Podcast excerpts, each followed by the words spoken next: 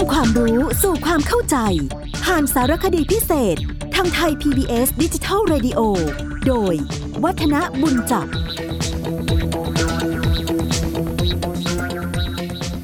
สวัสดีครับท่านผู้ฟังครับ เราก็ได้พูดคุยเกี่ยวกับเรื่องของการเกิด ซึ่งคุณก็ต้องบอกว่า คนในสมัยโบราณนั้น ถ้าจะพูดกันถึงเรื่องของการที่รักเด็กรักลูกแล้วเนี่ยดูว่า เขารักกันอย่างแน่นแฟงกันจริง ๆ จังๆทีเดียว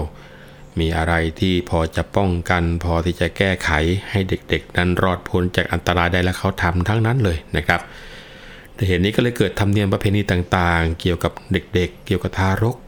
มีความเชื่อในเรื่องผีสางเข้ามาเกี่ยวข้องกันหลายต่อหลายพิธีกรรมด้วยกัน จะเห็นได้ว่าพอเวลามีการคลอดลูก ก็ต้องมีการนำเอายันตรีนิสิงเห มีการทำรูปเท้าเวสสุวรรณ เอามาแขวนเอาไว้ที่เปลเด็กอันนี้ถือว่าเป็นธรรมเนียมมาช้านานทีเดียวนะครับ แต่ปัจจุบันนี้ก็อาจจะไม่ค่อยได้เห็นมากมายนัก โดยเฉพาะอย่างยิ่งท่านผู้ฟังที่อยู่ในสังคมเมืองกรุง แล้วก็ไม่ได้มีการที่ต้องมาเลี้ยงลูกเองตั้งแต่อ้อนแต่ออก แล้วก็ต้องมาไกวเปลเหมือนสมัยก่อนนะครับ แต่ว่าในภาคของต่างจังหวัด เราคงยังพอเห็นภาพเหล่านี้ได้ โดยเฉพาะอย่างยิ่ง เคยมีเด็กๆมาถามว่าทำไมถึงจะต้องมีการเอายันตรีนิสิงเหทำรูปท้าวเวสสุวรรณไปแขวนเอาไว้ที่นั่นนะครับ ก็คงจะต้องเอาเวลาของรายการนี้นะครับ มาทำความเข้าใจเกี่ยวกับวิถีไทยเกี่ยวกับความเชื่อตรงนี้กัน การที่ทำรูปของท้าวเวสสุวรรณแขวนเอาไว้ที่เปลเด็กเนี่ยมีคำอธิบายกันเอาไว้ว่าเพื่อที่จะป้องกันผีปีศาจไม่ให้มารบกวนเด็ก แล้วทำไม ถึงจะต้องเป็นรูปของท้าวเวสุวรรณที่ทำเป็นรูปยักษ์ถือกระบองอย่างนั้น เพราะเขาเชื่อกันว่าท้าวเวสุวรรณเนี่ยเป็นใหญ่ในพวกยักษ์แล้วก็พวกของรากสด ซึ่งก็เป็นกลุ่มของยักษ์อีกลักษณะหนึ่ง รวมทั้งเป็นใหญ่ในพวกผีปีศาจทั้งหลาย ถ้าไปค้นต้นเรื่องเดิมเนี่ยยังไม่รู้นะครับว่าความคิดนี้มาจากไหนแน่ แต่ว่าก็ไปอ่านพบ ในหนังสือมหาวง แล้วก็จารึกกัลยาณี มีเรื่องที่น่าสนใจบอกว่า เมื่อครั้งที่พระโสนเถระกับพระอุตรเถระได้มาเผยแผ่พุทธศาสนาในสวรรณภูมิเนี่ยครับ ชาวสวรรณภูมิกำลังได้รับความเดือดร้อนจากพวกผีเสื้อน้ำคือว่าพอเวลาที่มีใครคลอดบุตร พวกผีเสื้อน้ำก็จะมาฉกชิงเอาทารกไปกินซะหมดเลย คราวนี้ในวันที่พระเถระทั้งสองลูกมาถึงเนี่ยก็เผอิญมีทารกคลอดคนหนึ่งในเรือนหลวง พวกชาวเมืองกำลังเตรียมเรียกว่าป้องกันกันอย่างมหาศาลทีเดียว พอเห็นพระเถระซึ่งตอนนั้นไม่รู้จักว่าเป็นใครนะครับ เนื่องจากว่าพุทธศาสนายังไม่เป็นที่รู้จักกันในดินแดนแถบนี้ พวกชาวบ้านพวกนี้ก็เข้าใจว่าเป็นพวกผีเสื้อน้ำพระเถระนี่ต้องชี้แจง แล้วก็มาช่วยปราบผีเสื้อน้ำให้หนีไป นี่ต้นเรื่อง ในมหาวงคำว่ากันมาอย่างนี้ แต่ที่น่าสนใจว่าทำไมไม่เขียนรูปพระเถระ ไม่ว่าจะเป็นพระโสนะหรือพระอุตระอะไรก็แล้วแต่ แต่พอเวลาที่จะเขียนกลับไปเขียนรูปของท้าวเวสสุวรรณหรือจะเห็นว่าเป็นพระเป็นเจ้าไม่ควรที่จะมายุ่งกับเรื่องอย่างนี้ ก็เลยทำเอารูปท้าวเวสสุวรรณซึ่งมีหัวหน้ายักษ์หัวหน้าผีมาคุ้มครองแทนนะคณิตตามเรื่องบอกว่าท้าวเวสสุวรรณเนี่ยใช้เด็กเป็นพาหนะ เหตุนี้นะมั้งครับ ถึงต้องคุ้มครองเด็ก รูปท้าวเวสสุวรรณแต่ก่อนเนี่ยนะครับท่านผู้ฟังครับ มักจะเขียนลงในผ้าขาม้า แล้วก็แขวนเอาไว้เหนือเปลเด็ก ที่เขียนลงบนผ้าขาม้าก็เห็นจะสมมติเอาว่า เป็นม้าของท้าวเวสสุวรรณนั่นเอง เพราะว่าเท้าเธอก็มีพาหนะเป็นม้าเหมือนกันนะครับ คราวนี้เรื่องผีกับเด็กเนี่ยดูเป็นเรื่องที่มีความสัมพันธ์กันมากเหลือเกิน โดยเฉพาะเด็กมาเกิดใหม่เนี่ยจะต้องหาทางหลอกผี หรือว่าให้ผีเนี่ย รับรู้อะไรสักอย่างหนึ่งซะก่อน ซึ่งตามธรรมเนียมของไทยโบราณเนี่ยท่านผู้ฟังก็ยังมีอยู่ ก็คือว่าคนโบราณเชื่อกันว่า มนุษย์ที่จะเกิดมาเนี่ยเป็นเพราะว่ามีผีปั้นรูปขึ้นหุ่นขึ้นมาก่อน แล้วจึงหาวิญญาณเนี่ยมาใส่ในหุ่น แล้วก็เอามาใส่ท้องของผู้หญิงที่เป็นแม่ ในสมัยก่อนก่อนที่การแพทย์ยังไม่เจริญเนี่ยทารกที่เกิดมาเนี่ยมักจะตายตั้งแต่แรกคลอด เรียกกันว่า ส่วนมากไม่เกิน 3 วันเนี่ยตายกันมาก ก็เลยพากันเชื่อว่า เด็กที่ตายกันแต่แรกคลอดเนี่ยเป็นเพราะว่าพวกผีที่มีหน้าที่ปั้นเนี่ยเกิดชอบหุ่นขึ้นมา ก็เลยอยากจะเอากลับไปเลี้ยงซะเอง ก็เลยทำให้เด็กนะ่ะตาย แล้วกลายเป็นผีไปซะส่วนหุ่นคนที่ไม่งามไม่ชอบใจก็ปล่อยให้มนุษย์เลี้ยงไป ด้วยความเชื่อตัวนี้ครับท่านผู้ฟังครับ ก็เลยมีอุบายหลอกผีเกิดขึ้น เช่นว่าตั้งชื่อเด็กให้น่าเกลียด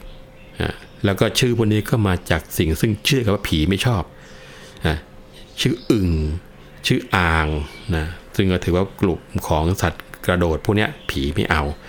เวลาเรียกเด็กก็ห้ามชมว่าสวยงามนะคนโบราณนี่ถ้าไปเยี่ยมเด็กคลอดใหม่ๆแต่ว่าโอ้ยหน้าตาดี โอ้ผู้ใหญ่บางคนนี่ โกรธเลยนะครับ แต่บอกว่าน่าเกลียดน่าชังอะไรเงี้ยนะครับ คือการที่เขาไม่ให้ชมว่าสวยว่างามเนี่ยเพราะเกรงว่าผีจะได้ยิน แล้วก็จะมาเอาวิญญาณเด็กนั้นกลับ แล้วทำให้เด็กนั้นตายไปงั้นจึงต้องมีการถือเคล็ดว่าให้พูดตรงกันข้ามไว้นะเป็นคำว่าหน้าช่างบ้างกีเรบ้าง แต่ว่าน้ำเสียงเนี่ยรู้ว่าไม่ได้เป็นการว่าวันน่าเกลียดหรือว่าขี้เรจริง ๆ นะครับ แม้แต่การที่เอาเด็กใส่กระด้งร่อนแล้วบอกว่าอ้าวสามวันลูกผีสี่วันลูกคนลูกของใครมาเอาไปเนอะนะอันนี้ก็เป็นการหลอกผีมาตั้งแต่ชั้นพ่อแม่ของเด็ก ว่าขนาดแม่ของเด็กเองยังเกลียดเลย ต้องบอกให้คนอื่นมารับไป ดังนั้นผีอย่าสนใจนะในตอนนี้ก็จะมีคนเข้าไปรับซื้อถ้าเป็นสมัยก่อนนะใส่กระด้งร่อนเนี่ยเราบอกขายเนี่ยนะครับส่วนมากก็เป็น 32 เบี้ย บางคนบอกทำไมต้องเป็น 32 เบี้ย ก็ก็ถือว่ามนุษย์เรามีอาการ 32 ถึงจะเป็นคนที่ครบนะ คนที่เอาเบี้ยไปก็ไปซื้อว่าเป็นแม่ซื้อ แต่ในยุคสมัยต่อๆมาในคำว่าแม่ซื้อมากลายเป็นผีไปเหมือนกันนะครับ ไม่ใช่คนที่มาซื้อเด็กจากแม่เขาคราวนี้ท่านนี้เนี่ยท่านผู้ฟัง ถ้าภาคอีสานก็ยังถือปฏิบัติกันอยู่ส่วนมากนะครับเขาเรียกกันว่าผอกผีก็คือบอกผีนั่นแหละนะ คำที่กล่าวคล้ายๆ กันกับทางภาคกลาง นั้นก็มีถ้อยคำแปลออกไป คือเขาบอกว่า ฝูงนกเขามาร้องฮุกกูฮุกกู แม่นลูกสูมาเอาไปเสีย มือนี้วันนี้พ้นวันนี้มือหน้าแม่นลูกกูนะคำที่เขาว่าฝูงนกเขามาร้องฮุกกูฮุกกูนะก็เป็นหมายความว่าผีนั่นแหละ เพราะว่าความเชื่อเกี่ยวกับนกเขา ซึ่งก็เป็นกลุ่มของนกฮูกอย่างหนึ่ง ถือว่าเป็นสัตว์ที่อยู่ในจำพวกผี เป็นผู้ที่หากินในเวลากลางคืนนะถ้าท่านผู้ฟังเคยเห็นพวกกลุ่มของอนกเขานะครับ ก็คือมีทั้งเขาแมวเข้ามงเข้ากู่อะไรเงี้ยเยอะแยะไปหมดเลย ซึ่งเรื่องของนกเขาแมวเนี่ยทางอินเดียถือว่าอยู่ในประเภทผีสาง แล้วก็มีความเชื่อต่างๆ กันไปด้วยเหมือนกัน ทางภาคอีสานเนี่ยมีผีอีกชนิดหนึ่งที่เรียกว่าผีแนน หรือว่าผีกำเนิด คำว่าแนนของเขาก็คือกำเนิดนั่นแหละท่านผู้ฟัง เขาเชื่อกันว่า ถ้าเด็กคนใดร้องผิดปกติเขาว่าผีแนนทำร้าย ต้องรีบจัดการรับรองก็คือ เอาหมากสองคำดอกไม้ทูบเทียนใส่พานไปวางไว้บนที่นอนข้างๆหัวเด็ก ถ้าเด็กนั้นหายก็ถือว่าปฏิบัติรักษาผีแนนต่อไป คือเอากระเช้าเล็ก เป็นหิ้งของผีแขวนเอาไว้ตามฝาเรือนข้างศีรษะที่เด็กนอนจนกระทั่งเด็กเนี่ยอายุสักสามสี่ขวบก็ทิ้งได้นะครับ คราวนี้เรื่องของแม่ซื้อ หรือว่าผีที่มาหลอกหลอนเด็กเนี่ยพวกหมอในสมัยโบราณเขาถือกันว่ามีความสำคัญมากๆเลยทีเดียว คือว่าถ้าเด็กคนไหนอยู่ในเรือนเพลิง หมายความว่าตั้งแต่คลอดใหม่ๆได้ 7 วันจนถึงเดือนเนี่ยถ้าเกิดมีอาการบิดตัว หลังร้อนนอนสะดุ้งร้องไห้ไม่หยุด มีอาการหลงละเมอเพ้อพกประเดี๋ยวร้องประเดี๋ยวหัวเราะ พวกโบราณเขาว่าเป็นเพราะว่าเด็กคนนั้นโดนแม่ซื้อหลอกหลอน หรือไม่ก็เป็นเพราะว่าผีรกของเด็กคนนี้ทำเอา และถ้ามีอาการอย่างนี้ขึ้นมาไรท่านก็ให้ทำกระทงสีมุมหนึ่งใบทำเครื่องปลา เนื้อพร้อมทั้งสุราและข้าวเป็นเครื่องบัตรพลี ให้บูชาด้วยคาถาสามจบ ซึ่งคาถาที่ว่ามีอย่างนี้ บอกว่ายะโตหัง ภคินีอริยายะ ชาติยาชาโต นาพิชานามิ สันจิตจะปานัง ชีวิตา โวโรเปตา สัจเจนะโสติเตโหตุโสติคัพภาษานี่ก็คือเหมือนกับเป็นคาถาประจำของคนที่เกิดวันเสาร์นะยาตัวหางภคินีอริยายะเนี่ยนะครับ แล้วก็เอากระทงเครื่องบัตรพลีเราเนี่ยไปวางบวงสวงเอาไว้ที่หลุมฝังรกของเด็กคนนั้น ตามตำราท่านบอกว่าอาการต่างๆที่เกิดขึ้นนั้นก็จะหายไปดังปลิดทิ้งเลยทีเดียวละคราวนี้ผีรกของเด็กที่กล่าวถึงข้างต้นนั้นก็คือ สายรกที่ตัดออกจากท้องของเด็ก กับส่วนที่อยู่ในท้องของแม่ คนโบราณถือว่าเป็นส่วนหนึ่งของร่างกายที่ตัดแยกออกไป เมื่อถูกตัดออกแล้วก็เท่ากับว่าตายนั่นเองนะครับ จึงเกิดมีผีรกขึ้นเป็นธรรมดาในสมัยความคิดของคนโบราณ เมื่อทารกคลอดออกมา หมอตำแยเขาก็จะต้องตัดรกเก็บเอาไว้ในหม้อ เอาขมิ้นใส่ไว้ แล้วก็นำไปฝังในวันที่ทำพิธีตั้งชื่อเด็ก แต่ว่าบางคนนะครับโดยเฉพาะท่านผู้ใหญ่เนี่ยเขาสงวนสายสะดือที่ตัดจากเด็กเอาไว้จนกระทั่ง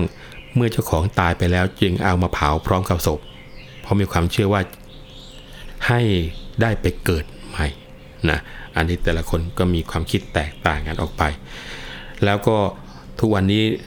เรื่องของรกนี่เราคงจะมาทำพิธีแบบสมัยก่อนไม่ได้แล้วโดยเฉพาะยิ่งถ้าไปคลอดอยู่ในโรงพยาบาลนะคุณหมอคุณพยาบาลก็คงจะจัดการนำเอาไปจำเริญเรียบร้อยไปพ่อแม่ไม่ต้องเกี่ยว แต่ว่าเรื่องเกี่ยวกับการฝังรกนี่วันนี้นำมาเล่าให้ฟังในฐานะที่เป็นวิถีของไทยที่มีกันมาตั้งแต่โบราณโบราณนะครับ กี่ยวกับการฝังรกในทุกฝังครับ มีพิธีที่ไม่ค่อยจะเหมือนกัน บางตำราก็ว่าต้องนิมนต์พระมาเจริญพระพุทธมนต์มีการตั้งเครื่องพิธีพราหมณ์ มีใบสี หัวหมู เป็ดไก่ แล้วก็มอรกที่เก็บไว้ก็ต้องนำมาเข้าพิธีด้วย เมื่อพระสวดมนต์จบแล้วโหนก็จะเอามอรกเนี่ยไปฝัง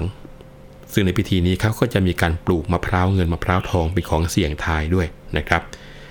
อันนี้ของขอเรียกว่า แทรกในเรื่องนี้นิดหนึ่งก็คือว่าในสมัยกรุงศรีอยุธยาเนี่ยก็จะมีพิธีรีตรองมากมายอย่างนี้หรือเปล่าไม่ทราบนะครับ เพราะว่ามีการกล่าวถึงการฝังรกเอาไว้ ในพระราชพงศาวดารตอนหนึ่งบอกว่า แล้วจึงเอารกที่สหาชาตินั้นใส่ลงในผอบเงิน เอาไปฝังไว้ที่วางต้นโพประทับช้าง และต้นอุทุมพรต่อกันนั้น เหตุดังนั้นจึงได้พระนามก่อนชื่อมะเดือ่อฟังเรื่องนี้ ท่านผู้ฟังก็พอจะเดาได้นะครับ ก็คือเป็นที่มาของเจ้าฟ้าดอกมะเดื่อหรือว่าเจ้าพระอุทุมพรนั่นเองที่อยู่ในพงศาวดารนะเอากลับมานิดหนึ่งเกี่ยวกับมะพร้าวเงินมะพร้าวทองเนี่ยก็คือมะพร้าวที่เอากระดาษเงินกระดาษทองปิดนั่นเอง แต่เดี๋ยวนี้บางทีไม่ได้ใช้เอากระดาษนะครับ ใช้สีทากันเลย คราวนี้เมื่อเอาไปปลูกแล้วก็ใช้น้ำมนต์พรมรดมะพร้าวที่ปลูก รวมทั้งหม้อรกนั้นด้วย ถือกันว่า ถ้ามะพร้าวเจริญงอกงามดี เด็กนั้นก็จะมีความสุขความสมบูรณ์ นอกจากนี้นะครับ ในพิธีฝังรกยังมีเคล็ดอีกอย่างหนึ่งก็คือ คนที่ถือหม้อน้ำมนต์หม้อรก ถือมะพร้าวเงินมะพร้าวทอง จะต้องสมมุติชื่อว่านายบุญมั่น นายบุญคง นายบุญยัง และถ้าหากว่าสามารถหาคนชื่อนี้ได้อย่างนี้จริง ๆ นะครับ ยิ่งถือว่าเป็นการดีขึ้นไปอีก อันนี้เป็นเรื่องของการถือเคล็ดของคนโบราณ ซึ่งทำอะไรก็มักจะหวังให้เกิดสิริมงคล แล้วก็ความเจริญอย่างแท้จริงนะครับ เกี่ยวกับการฝังรกเนี่ยในคัมภีร์ปฐมจินดาได้กล่าวเอาไว้อย่างละเอียดพิสดารทีเดียว แล้วก็มีเรื่องแตกต่างไปจากที่กล่าวมาแล้วพอสมควร แต่ว่าช่วงเวลาในการที่เราจะพูดคุยกันในวันนี้ไม่พอแล้วนะครับ ขอยกยอด ไปคุยเกี่ยวกับเรื่องของการฝังรกในครั้งหน้ากันแล้วกัน วันนี้ผมวัฒนบุญจับขอลาไปก่อนนะครับ สวัสดีครับ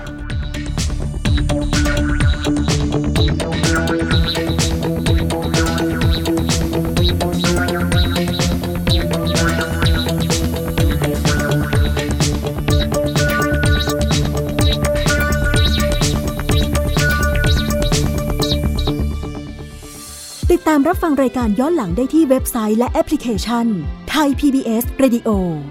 ไทย PBS ดิจิทัล Radio วิทยุข่าวสารสาระ เพื่อสาธารณะและสังคม